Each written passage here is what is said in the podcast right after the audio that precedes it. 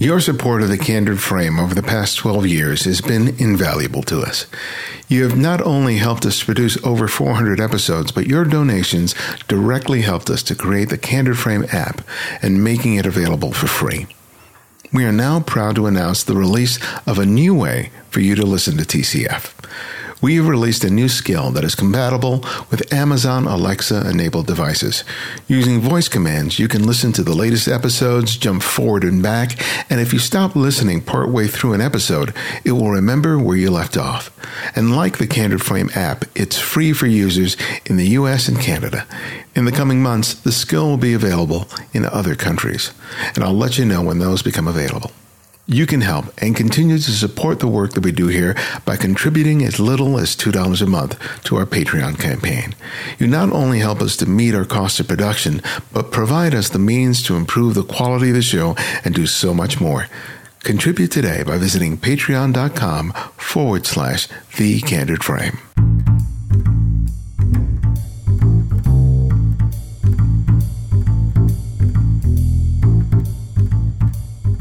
This is Ibarionex, and this is The Candid Frame.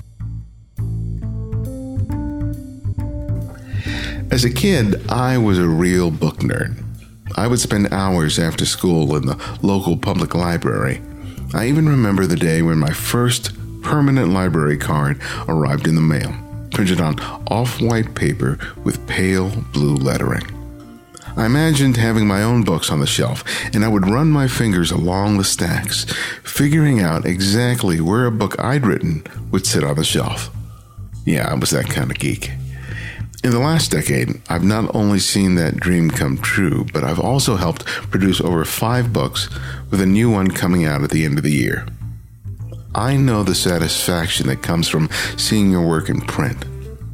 It is a dream held by many photographers, including today's guest, Dotan Saguy, who we interviewed last year in episode 355 about his personal project on Venice Beach. Well, I just received a pre release copy of the book, and it is a wonderful culmination of his many years of work. And I thought it a good opportunity to discuss the journey from idea to print. I know many of you have the same dream for yourself and your work, and I hope this conversation serves as a step to helping you make that dream come true for yourself. All right. Well, Dotan, welcome to the Candid Frame again. It's a pleasure to have you. Thank you. It's always uh, a pleasure to be on Ibarionex. Thanks for inviting me. I'm really excited about having received your, your latest book on Venice Beach. It's a beautiful book. And, thank you. Uh, thank you for thinking of me when you sent it out. Oh, you're welcome. It's the least I could do.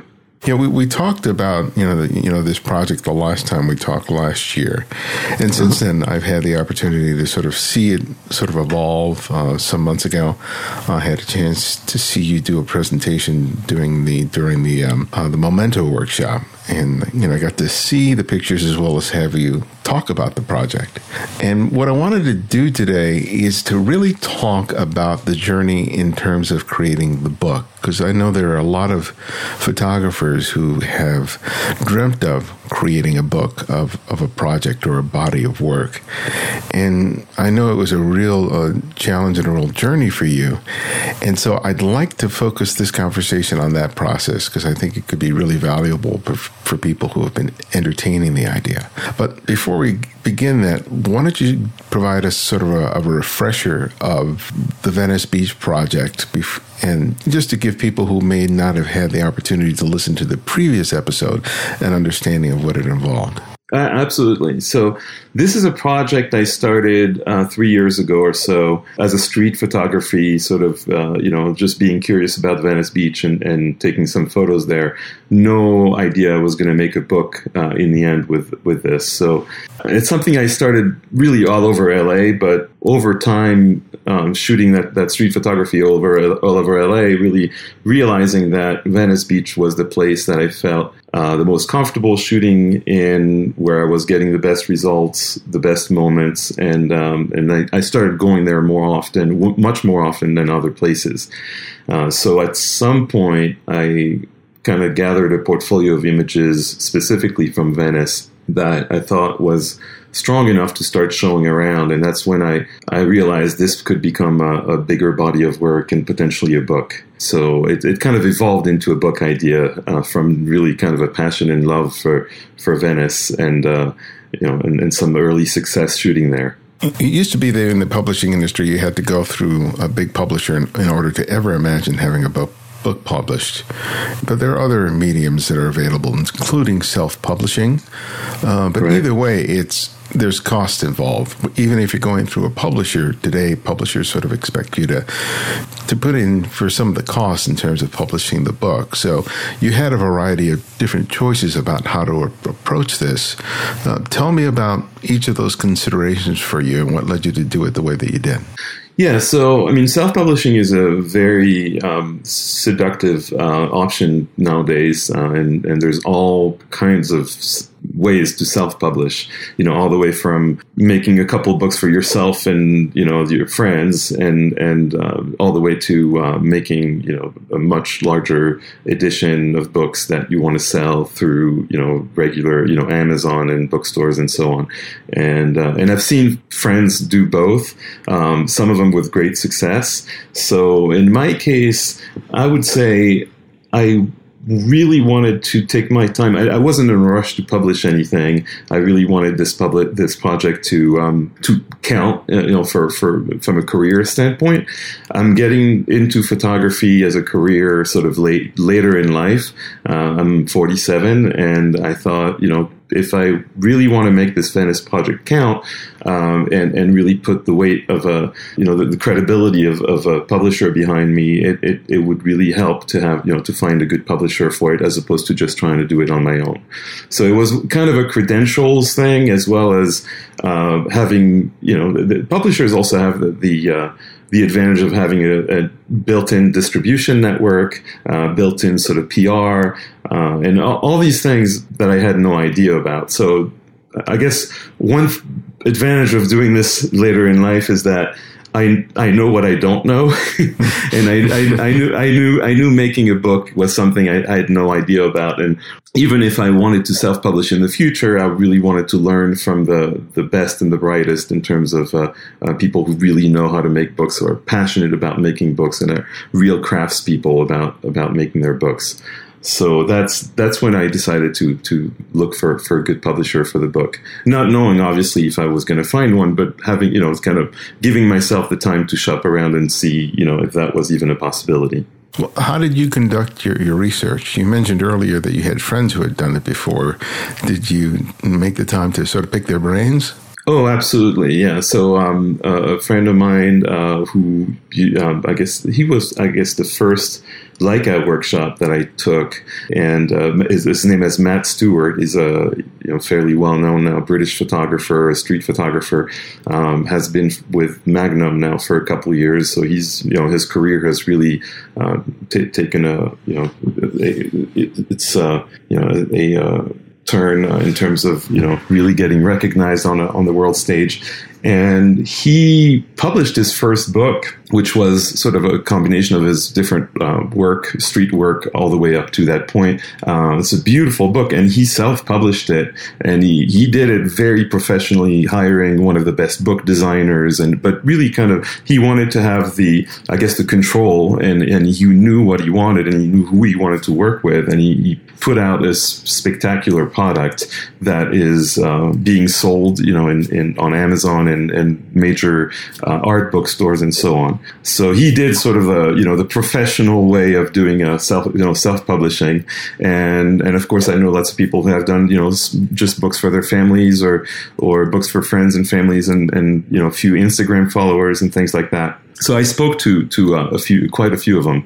Craig Semetko is another street photographer that I, I, I love and respect and is a dear friend of mine. And he he did both. He he did his first book with a publisher, uh, teNeues, a German publisher, and he did his second book uh, self-published, and he actually won prizes for the the second book, which was self-published for the the quality of the printing and so on. So he, you know, so I, I, really kind of did my research, you know, trying to figure out what those experiences of those people that had self-published and, and also published through uh, uh, publishers had been. What were some of the mistakes that they, both Craig and Matt, shared with you that uh, were particularly important for you to avoid? So I think you know Craig had kind of stumbled upon their his his publisher, uh, and he, he had you know his first book uh, published you know qu- kind of early, and I, I, don't think he even was looking for a publisher uh, when he first published it. And I think he sort of bumped into teNeues um, by um, by chance and decided to um, uh, go ahead and publish the book with them without having done a lot of research about what he wanted. And I think teNeues had an idea of what they wanted to do with it, and they sort of did what they, you know, they, they asked him for a very broad edit, and they just, you know, kind of ran with it. He had probably less influence on the book and, and less uh, collab, you know, less of a collaborative approach on the book with them that he realized he wanted later on. So I think the book came out and it was great, and he had a you know big publisher behind him, but uh, it wasn't necessarily the product he wanted, and that's why I think the second book he decided to self-publish. So that was, you know, I think one thing I learned from that is, you know, you kind of want to. I, am a, a, design, you know, I, I love designing things, uh, whether it's uh, uh, books or um, I actually design mobile apps as well, and I designed my uh, kitchen and you know like it's just, uh, whatever it is i love designing it so i, I knew i was going to want to collaborate with a publisher who was going to let me into the you know into the uh, the sausage making process and that was an important aspect for me. So hearing um, Greg's uh, Craig's uh, experience was very helpful uh, from that perspective. And I think you know in terms of mistakes I don't know too too many you know that people had uh, any kind of lessons learned from mistakes in terms of uh, self-publishing. It's it's you know self-publishing. One thing that's great about it is you can you can uh, run a few books and see what they come out as, and you can sort of uh, you know do trial and error and at, at, very little expense. So there's not really a big mistake you can do there. But publishers, I guess you know it, it, I've, I've heard some some people who chose a publisher didn't get along with them, or so they, it's more of a you're, you're kind of getting married to uh, to someone there, and you kind of want to do your research and make sure not only that it's a name that that that you want to you know that, that you want to be proud of, but also that it's uh, it's somebody you can uh, get along with and in creating a product together. You know, the reference to comparing it to a marriage was exactly the way I, I was imagining it when, uh, as you as you sort of explained it, um, because it is a relationship, and it's going to be a, a, re- a, relationship that, in order to be viable and healthy, is going to demand some uh, compromise. And Absolutely. In leading up to you know finally choosing the people that you work with, what were some of the things that you considered very important in, in trying to discern who you were going to work with? So continuing on that uh, marriage uh, thing, it, eh, there's a, a moment I guess when you date all these publishers and you, you you're you're you're, you're uh, you know interacting with them, showing them your work, you can get a sense, I guess, of how much they um, like the work and how much they're passionate about the work. So I, I went, um, I was really lucky because I actually found my publisher much faster than I thought I would. Um, I went to this event, uh, portfolio review called uh, Photolucida, which is in Portland every other year. It's a, one of the biggest portfolio reviews, and there I met several publishers, including the one that I ended up working with. And it really spanned the whole. I was lucky because they they were very different. They were all all the publishers I met with uh, were, very different, and it allowed me to see and and kind of get a sense of um, how they how they, uh, how a publisher can react to your work and what the vibe is and it it's not something i mean it's something you you it's kind of like a date where you have to kind of feel it out and see what how you connect with this publisher and what the chemistry is like and and um, how they appreciate the work, the kind of questions they're asking about the work, do they get it, what they like about it. Uh, so it's it's all these things, and you kind of it's only through that conversation with them in those. Tw- it's only a twenty minute conversation during those uh, portfolio reviews, but it was enough to really get a sense of of each one and one of them, uh, and I'm not going to mention which, uh, I had the most horrible, uh, the most horrible um, experience, and I was sort of warned by other people about this, you know, this particular person, and and you know, not to be too, uh, uh, you know, defensive and so on, and they, they might they might be like this, but anyway, the, they asked a lot of questions that were very much off in terms of their perception of the work and, and nitpicking on things that really had no, I didn't think had any uh, merit. But at the end, after putting down the work for various reasons, saying that they were very interested in working with me. And so, even though they, they, were a decent name in the publishing world, uh, I thought to myself, there is no way in hell I will ever work with this publisher, regardless of how sweet the deal is that they're going to offer because I just it's like you said it's a marriage. I don't want to you know I don't want to go through a, a year of, of pain uh, uh, getting this book out and uh, you know and having a bad relationship with them so that was a great eye-opening moment. And then you know and, and it was a great contrast with later on meeting with uh, the publisher i ended up working with Kehrer who uh, who was the complete opposite. It was, it was kind of a love at first sight kind of thing where they i could see that they were very interested in the work. They were asking all the right questions, um, even challenging me on things I hadn't thought of, but probably should think about. Uh, so they were they were expanding uh, on on the work and giving me ideas and and and appreciating what was done. So it, it was it was kind of a, an obvious uh, choice there. I was just hoping they would work with me, um, which wasn't you know wasn't for sure after that twenty minute uh, portfolio review, um, but but they wanted to follow up, which was a good sign. Traditionally, the way that uh, a photographer gets their their book idea to a publisher is by sending a, a query letter with a proposal. Uh, you chose to go a slightly different route by going to Photolucida, and explain why you decided to go that way. Because Photolucida is not free.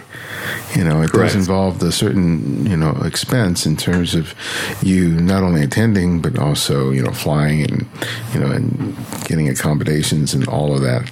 Tell us about mm-hmm. the thinking behind going that route and trying to, you know, get FaceTime with publishers rather than just sending, say, a dozen queries to different publishers. Sure. Um, so I, I can't uh, claim credit for the idea. Uh, it was Aline Smithson, um, uh, my mentor. Um, I was taking a class at the time with her about kind of promoting my work and, and kind of figuring out where to go next. And her class is actually called The Next Step. And she was the one who really pushed me to go to Photolucida and said, "Look, your your body of work is now ready to be reviewed by uh, by people there, and I think you'd greatly benefit by showing your work there." And she was right. Um, so I actually didn't know uh, that that it was supposed to be done another way, and I just kind of listened to her and said, "Okay, well, she seems like she she knows what she's she's doing, and she uh, she's been a reviewer there many many times, and she knows the the, the other reviewers and." So I thought, you know, I, I really should listen and, and invest in in this. Um, and I, I, agree with you. There there is a cost to it, and, and you're paying a tuition fee, and, and you have to fly there and book a hotel, and it's over four days, and you know potentially takes time off work and so on. But um, what you're getting in return uh, is is quite invaluable in terms of uh, you, you're sitting down with, in my case, I sat down with about 20 different reviewers who, you know, I think five of them were publish, book publishers, but I also sat down with magazine editors and museum curators and gallery um, owners and so on and so forth. And you're getting an immense amount, amount of feedback about the body of work and where to take it. Um, you're getting to, and, and the people you're meeting with are people you just couldn't send a cold email to and expect a reply. They're they're uh, they're just very busy people who get lots and lots of solicitations, and this gives you a chance of having 20 minutes of their time undisturbed you know where they have to they're basically their job is to look at your work and give you feedback and answer your questions um, so you know agreed it's you know it's it's it's a it's an investment i think it's it's a good investment if you're in the right um, at the right point of a project. Um, definitely not to be wasted on, you know, if your project is too early on or or you don't really have anything to ask, and you you know, like it, right now, it wouldn't make any sense for me to go to Photolucida because I don't have a second project yet that's uh, mature enough to go and show. Um, but maybe uh, next year or the the year after, I definitely would want to you know go go back um, assuming it. Actually I, I, may not have to do that because Kehrer sounds like they, they want to do more books with me but um, that I think it, it, just requires you to be at the right point of the cycle uh, in in a project and, and then it's worth the expense. You know when you go into a, a book contract as with any any sort of financial relationship you know you always have to sort of look carefully at whatever the contracts are um, sure. Yeah, especially have to be sensitive to it because, you know, when it comes to photo books, they're notorious for not really being uh, uh, the gold mine that I think some people assume that they will be. So, right. in terms of you considering, you know, the the financial considerations as well as you know the, the, the time considerations and the commitment in terms of printing and marketing tell me about the process of educating yourself with respect to to that aspect of the relationship yeah. So in terms of, I think it's the most important word I would mention is expectations. Uh, uh, you, have to go into a project like this with the the right expectation. I think it's it's um, almost silly nowadays to go into a photo book project thinking this will be a revenue stream. It's um, it, I think at best um, it, it's I was my my personal goal was to break even with it and put out the most beautiful book I could potentially make, um, while not losing money. That was that was really my my goal. Really, what the book is, it's not a product that's going to make another revenue stream for you. It's it really is a beautiful uh, business card that will get you into opportunities that you haven't had before this is really what it is. Um, there's many galleries that won't look at, at, at your work seriously unless you have a book. Um, definitely museums won't look at, at your work unless you have a book. Um, and, and, when, when I mean by a book, it's not you know something you're going to go and print on blurb um, you know next week. It's really something you've worked on for many months with very you know a lot of attention to detail and a, a complete body of work that feels like it's finished and, and so on. Uh, so that's really you know what the expectation I had going in. No, it's possible. I mean, the book is is has come out in Europe um, about a month ago. It's coming out in the U.S. in August, and based on the press that is out there in Europe and that's coming in the U.S. and everything I'm hearing from how it's selling, it's possible i will make a, a profit on the book, and it's possible I'll make you know, the, I think the bigger profit to be made is if people really like the book and like the body of work, uh, to be able to sell prints, uh, and then that, that that might be where you know the money potentially is. But it's really, um, I think it will be beyond the expectations I had. But I think very few books end up uh, even uh, breaking even. So I think it's a reasonable goal to have to to just want to break even with a book.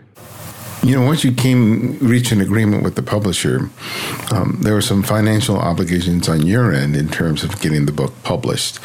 Talk to us ab- about that and how you decided to, you know, get the money to be able to meet your end of the deal. Yeah, so typically, I mean, I'm, I'm going to boil it down to something to sim- simple, and the contract is a little bit more complicated than that. Uh, I also want to add the caveat that I'm not by contract, I'm not um, allowed to share the details of the contract. Mm-hmm. Uh, so I can't give you all the details, but I can give you the general uh, uh, dynamics of, of the contract. Essentially, what happens is the publisher asks you for, for a certain amount of money to help print the book, and in exchange for which they will give you a certain amount of books um, that you get. Um, not for free. Basically, you get the books for the amount of money that you pay. And essentially, what you're doing, the transaction is you're buying a chunk of books, uh, you know, typ- typically several hundred books that usually can be counted on one hand. Uh, uh, and you're getting them at a discounted price. You're getting them wholesale, essentially. So the question is how, you know, you could just keep those books and hope to sell them by yourself later, uh, if you have the money uh, in your pocket that you can just kind of you know advance to the publisher and you know maybe you can sell those books over time later. Uh, the most immediate way to not have that kind of cash flow problem of having to put all that money out and not have the money come back in the the easiest way the, the most you know, I think what most people do nowadays is is uh, a crowdfunding uh, campaign, like a Kickstarter, because that's that's the only way basically that you can pre-sell your books that are not even made yet, uh, get the money in to give the publisher, and then you know essentially you you've you've already kind of broken even before the book even comes out that way. Mm-hmm. Um, so that that's that's why I, I decided to do. Um, I have to warn people that want to go that route uh, that it's not the um, easiest way in terms of work. You know that this it, it, it actually requires a lot of work to to uh, have a successful Kickstarter for a book. Um, Kickstarter doesn't provide you um, any marketing in terms of um, there's not many eyeballs that will come from Kickstarter. You really have to bring the people there that you want to look at your book. So it's really um, up to you how successful the, the Kickstarter will be, and and uh, um, Kickstarter is one of those things where that if you don't reach the, the goal that you set, uh, the project is canceled. So you have to start over again. So, so it's it's a challenge. I guess what I mean to say is it's a challenging path to take, but it is the um, it is a really good way to uh, to finance your book without having to lay the money out yourself. You just mentioned that you know you're responsible for making the outreach, and I think that's the the biggest thing because you know as many friends and family as we think we may have um, for a successful Kickstarter, you got to reach out to a lot more people beyond that. So, you're going to need to sell hundreds of books, right? Correct. So how so. how did you? What did you need to do to be able to successfully reach out to enough people to succeed with the Kickstarter effort? Well, it's um, there's no silver bullet. It's really um, you know ha- having. I think building up your social networks before the Kickstarter even starts and letting them know it's coming and you know starting to kind of create awareness before it even starts is is crucial um, trying to get uh, articles in, in blogs and magazines and you know podcasts like yours uh, is is another way just to create awareness uh, in the in the world of potential buyers for your books.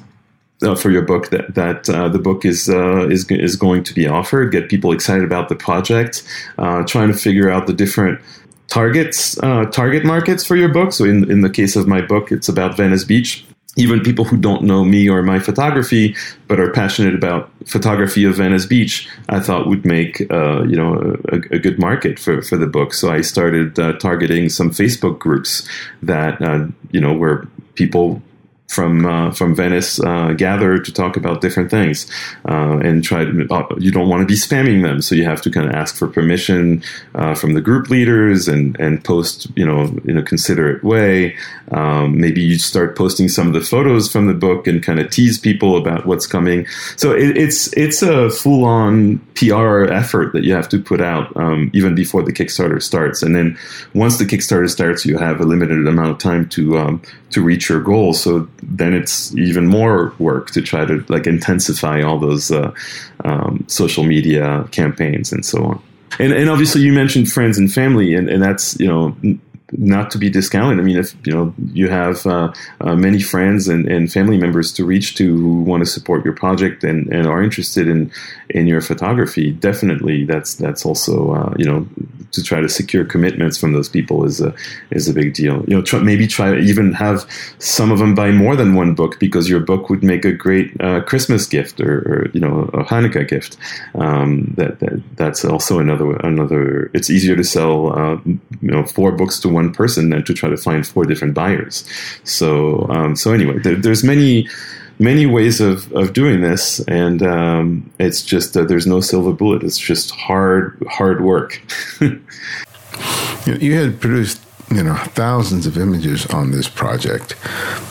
Tell me about the process of selecting the images that found their way in the book, and what feedback did the person that you were working with at the publisher play in being able to refine and revise the selection of those images? Sure. Um, so when I met um, Kehrer at Photolucida, I was uh, it was May, April or May of last year, and um, they at that point they asked me for uh, as a follow up thing. They asked me for a big PDF of, of my edit, um, you know, so far, and uh, they asked me for 50 images, which I sent to them. And at that point, they were comfortable enough to start working on the book. So they saw that, you know, the 20 that I showed them at Photolucida were not the only images that I had for the project. That there was there was a little bit of a bench there. That you know that that uh, you know there was there was a, a good amount of of, of uh, images that could be used. So they asked me if I wanted to start working on the book right away, and my my idea I wasn't I wasn't quite ready to settle um, for what I had just yet. I thought I could get some more images, especially since the summer was starting and, and Venice is really at its you know kind of busiest point in the summer. Um, I asked the publisher to um, to push back uh, the you know working on the book till the fall, and and I asked them to provide them a new edit in the fall, which they they you know they gladly accepted and they were I, guess, I think they, they were happy that I wanted to even push the project further. Uh, they weren't in any hurry themselves, and what I decided to do at that point, I think was was key, was to start. I, I, knew the publisher was interested. I didn't have a contract yet because they only give they only give you a contract once they have the final edit. So there was a little bit of a, a sort of chicken and egg uh, issue, mm. but I tr- I trusted them that they were going to do the book with me, and I kind of took them for their word. And I decided to hire a uh, professional editor to work with, who uh, at that point was going to look at my images so far and help me identify gaps in in my in my work because uh, I, I, really wanted something more or less. You can't ever do something comprehensive, but you know, I, I didn't want to have blatant omissions in the book um, in terms of representing uh, the, the community there. And so I started working with Gail Fisher, who's uh, you know has spent uh, most of her career at the LA Times and at National Geographic. And she kindly accepted to work on the project, and we um, you know, we we met a couple times and looked at what I had so far, and we identified a few things that I needed to work on over the summer uh, to specifically focus on. Uh, one of which was police presence on the boardwalk, which I had completely omitted before, and uh, and so it helped me kind of focus my shoot over the summer. Not just on that, but I had some things in mind that she gave me as sort of pointers of you know you need more of this and more of that, and when we met again at the end of summer, um, I had a much more comprehensive edit, and uh, Gail helped me uh, not just boil it down to the 70 or so images uh, that were going to go in the book, but also uh, she helped me sequence them in the proper way and, and uh, pair images in the proper way. So I, you know, it's again something where I knew enough to know that I didn't know. so yeah. and I and, and I felt more comfortable, you know, just having an expert there with me, helping me through that process. And and I, I frankly, not just the book, but just even just this, this editing piece of the book, um, I, it was like you know going to school. I mean, I, I, I learned so much by working with Gail um, that I probably would do a much better job by myself next time over, but I'm not sure I I might still work with her on on the next one just because you know she's spent you know 40 years or so uh, or 30 years uh, just doing that. So she's just you know the amount of expertise that she brings is is uh, phenomenal. Yeah. yeah, the editing and sequencing of a book or even a portfolio is so critical to the success of that collection of that body of work. Because I've seen a lot of portfolios or even some books that start off real strong and then in the middle they get weak and then we pick up at the end. But, you know, it, it doesn't provide as a consistent uh, and strong experience as the photographer probably intended. Right. Um, tell us about you know the evolution of the book with respect, with respect to to sequencing. I mean, you, you reference having Gail's feedback, but tell me specifically how you guys work. Did you create a PDF with the layout? Did you create prints? Um, yeah. You know, so, what, how you know how did you? What was the practice that allowed you to you know figure out the uh, the arrangements of the book? Sure. So when we first started working together, I basically had a, a folder in Lightroom that we went through, and I said, okay, this is all these are she, she offered me to go back to like the individual shoots and go you know and edit every single one of them uh, which you know there's like hundreds of them. Um, and I, I thought that was just not necessary. I, I had sort of done a broad edit of, of all those folders and I put everything I thought could even remotely be a an image for the book. I just put it in a in a uh, in its own folder um, in, in a separate folder as, as a potential book uh, image. And that's the folder that uh, Gail and I went over. And there were about maybe i want to say about 500 images in that folder. And so our first you know, task was to just go through that folder and mark what she thought were keepers.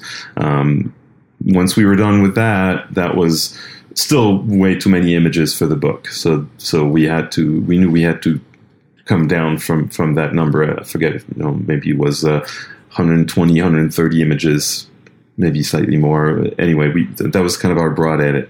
At some point, um, you know, refining that edit down, we ended up at maybe 90 images or something like that, and we decided to just print everything. So I printed um, little four by six, you know, low quality prints, um, and we laid them out on my dining room table um, just you know just completely covered the dining room table with prints.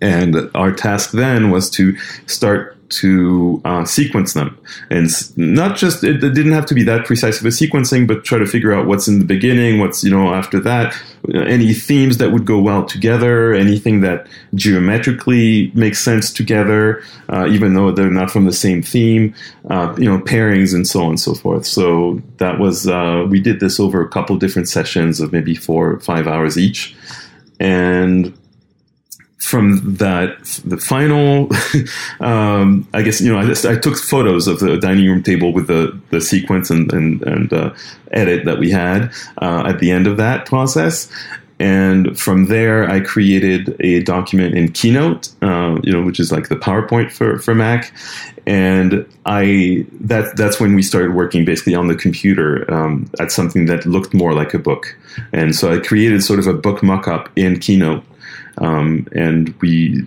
we evolved that mockup uh, from there on. So over you know basically dozens of, of versions. Uh, again, you know sequencing, resequencing, you know moving images back and forth, um, taking images out, putting them, putting some others back in, until we had something that really felt like a you know a final something that could be the final product.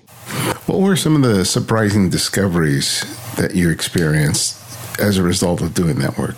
Well, you know, for one, I realized that the when it's well edited and well sequenced, the work is greater than the sum of the parts. You know, I, I mean, I was proud of the the photos that I had made, but the fact of just editing them down to such a, a, narrow edit and sequencing sequencing them in the way that that Gail did really brought the whole product um, to a level that was way greater than the sum of its parts. So that was one thing that you know I, w- I was just that blew me away. Um, another thing that I didn't see coming were pairings that that Gail found, and I, you know, educated by her, I ended up finding some of those as well myself. Were images that I didn't think had anything to do with each other really paired well from a either a ge- geometrical standpoint or they had something that really worked to get you know there was a uh, a chemistry between those pictures uh, that that really pulled them together and so in the book there's uh, most pages are one you know large image across the two pages but um, some of the pages are pairings uh, like that. And and some of the pairings she found were just you know again greater than the sum of their parts. The images individually the images are strong but together they're stronger than the two images combined you mentioned earlier that with the publisher, you know, they would give you feedback or pushback uh, with respect to the work. After you had come up with this sequence, um, was there any other feedback or changes that were made at the request of the, of the publisher? Very little. I mean, I think they really appreciated that I was working with Gail. So, um, you know, and Gail was probably even more experienced than the their their in-house editor. So, at the end of the process with Gail, um, when we gave them the final uh, keynote, uh, you know, uh, PDF, you know, exported out of Keynote, the publisher came back and said, we, you know, I think they had two minor changes. They wanted to switch two images around, and then they wanted to take out one image, and that was it. That was the, that was the extent mm. of their edit after this. And I think you know, part of part of it is that Kehrer. Uh, I learned that through working with them for this past year. They really respect, you know, if you as an artist have a strong point of view on how things should be and you have a good reason for it, you know, if you can articulate why you think this is the way it should be, they will respect that and go with it. So I think you know in some instances they pushed back on a couple of things, and Gail and I had sort of a prepared answer as to why it should be that way, and they were like, mm-hmm. "Okay, th- totally buy it. Um, you, you guys are you know are right about this, and let's go with your your version." So, um, and, and, I think it, it goes both ways. I, I, have a lot of respect for them as a publisher, and when they asked to, um, you know, we, we, were considering a couple different covers, and uh, they pushed for for uh, for the cover that's you know that ended up being the cover of the book. Um, as far as the image that that went on cover, and I recognized their choice was stronger, and um, and we went with that. So I think it's just um, there's like uh, there's a mutual respect and and uh, the fact that we each know our our craft and the, you know in my case it was me combined with Gail so you know from an editing standpoint we had some credibility and they just went with what we had. The book was actually physically printed outside of the United States, and you had the opportunity to go out. I think it was in Germany. Correct. Mm-hmm. Okay, so so tell us about the experience of seeing something that you had worked so long and hard for, and seeing it you know, coming off of that, the, out of the printer, uh, that must yeah. have been quite the experience. Yeah, it, it, it was, and um, it's not something all publishers offer. It's it's really quite special to be uh, offered to go on press, as they say. And um, in this case, it was in Heidelberg, Germany, uh, which is where they're located. And we were printing on a Heidelberg press. You know, this is uh, where the Heidelberg presses uh, were are, are, made, and so it was it was quite special from from that respect as well. Um, and uh, so I decided, you know, it's not something that was required either. You know, they said we could definitely print the book on our own. It's just if you want to be on press. Um, feel free to you know come at your own expense, of course. But you know, you, we, we offer you to come and, and and print the book with us. So and which offers also the poss- you know the the opportunity of making you know slight changes and so on. You know, when you're on press, so you, you have a say on on on how how it's printed, and you can make modifications there. Um, so personally, I had full confidence in them printing the book.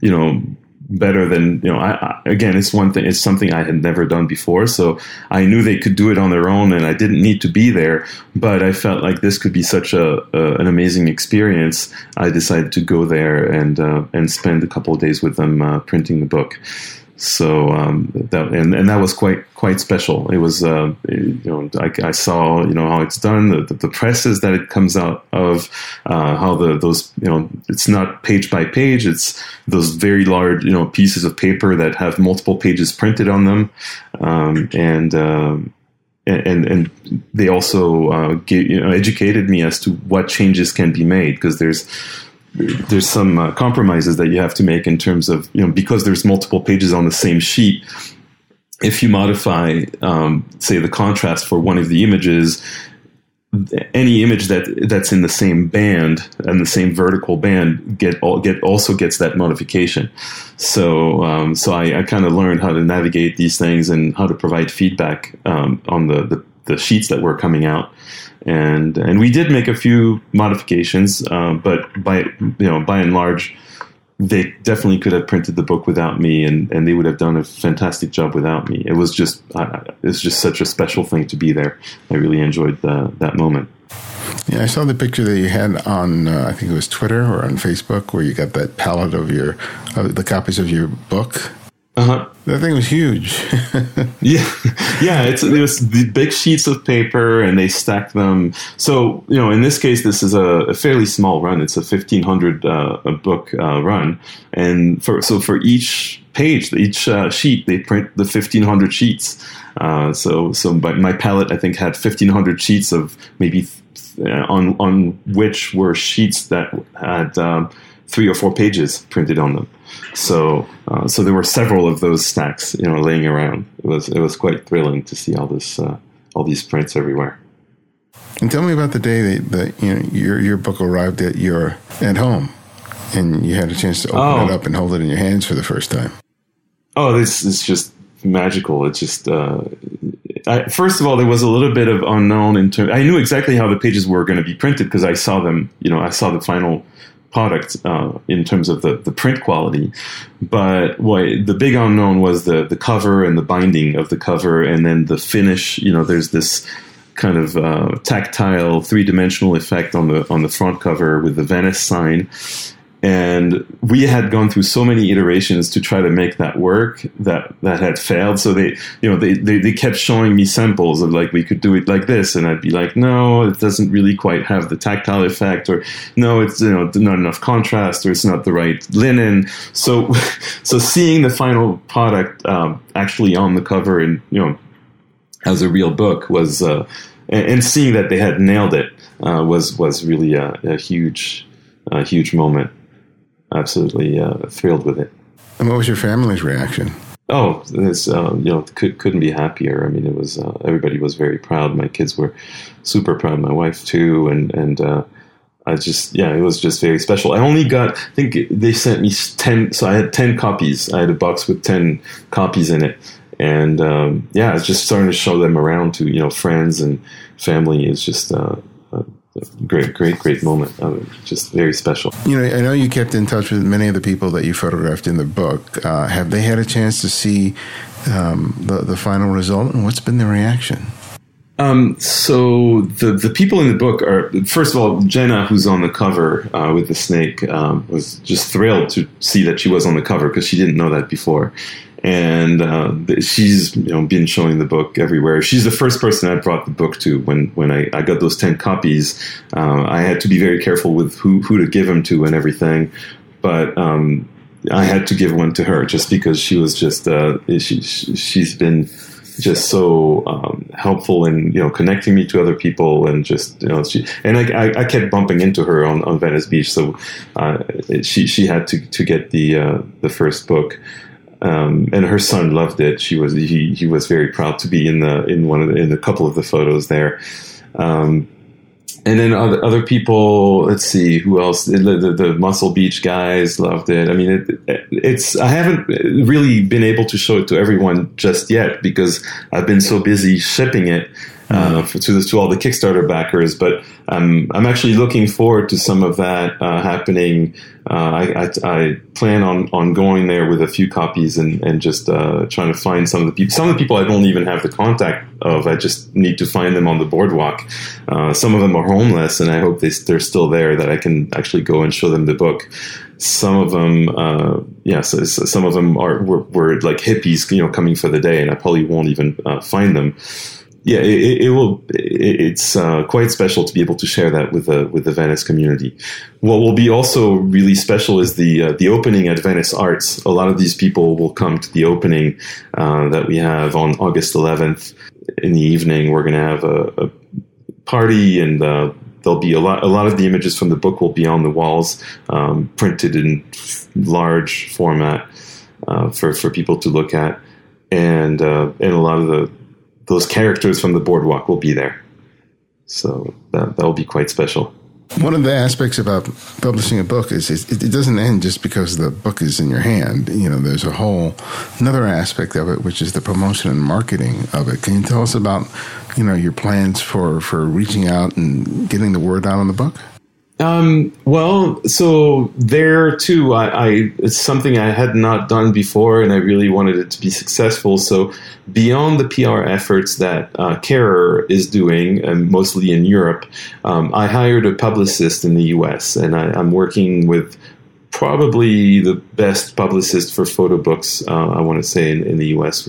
Her name is Andrea Smith, and she was. Uh, she, I think she was leading PR for Aperture for, for about ten years, and she knows everybody in the business. So she she's been really helpful in connecting uh, the book, uh, you know, showing the book to to um, a lot of the press, and we're about to get some serious coverage for, for the U.S. It hasn't started yet because the book is not available yet, but um, I've started to do interviews and um, and I've started to get we have started to get commitments from uh, from many different press outlets. So I, I can't say too much about who it's going to be and everything, but um, let, us just say there's the word is going to be out in a in a in a major way on a national uh, national level. Oh, I wish you every best, every every bit of luck with the release of the book. I really uh, have enjoyed the photographs, but I especially like being able to enjoy the images. You know, in a book that, that's in my hand. It's uh, short of seeing the images exhibited on a wall. This is like the next best thing. So, um, kudos to every, all the work that you've done putting this thing together. Well, thank you very much, and I hope you'll be there to uh, enjoy them on the wall as well, because there'll be about forty-five of them um, printed, uh, and some of them very large at, at Venice Arts. So oh, I, look, look forward, to seeing, seeing you there. so, my last question is I, that I asked sure. each guest is I asked uh, them to recommend another photographer for our listeners to discover and explore, and it can be anyone, someone you've long admired or someone you've recently discovered. So, who would that one photographer be, and why? Oh God. Um, the photographer that has inspired me the most is, is Alex Webb um, despite the fact that his work is in color and mine is so far has been black and white, at least for this project. Uh, I don't know if you've interviewed him yet, but uh, you know, he's, he's, someone who probably doesn't doesn't need the publicity at this point because he's you know everybody knows about his work and, and him. So this is not like a small discovery. I'm, I'm sorry to, but but uh, yeah, I absolutely adore his work, and I, I own all his books and and I study them all the time definitely the, the, a lot of inspiration, uh, especially since the, my next project will be a, a, a, color project. So they're definitely even closer to what what he shoots and uh, learning a lot from from his work. Well, Dotan, thank you so much for letting me interrupt your uh, family vacation, and uh, you're welcome. I wish you every best of luck. Thank you. Talk to you soon. Bye bye.